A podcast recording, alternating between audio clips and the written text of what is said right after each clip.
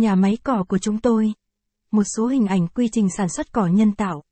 Cuộn sợi cỏ chuẩn bị may công đoạn trắng keo đế cỏ, công đoạn châm lỗ thoát nước đế cỏ, công đoạn cuộn cỏ, công đoạn đống bao bì, công đoạn sắp hàng lên kệ.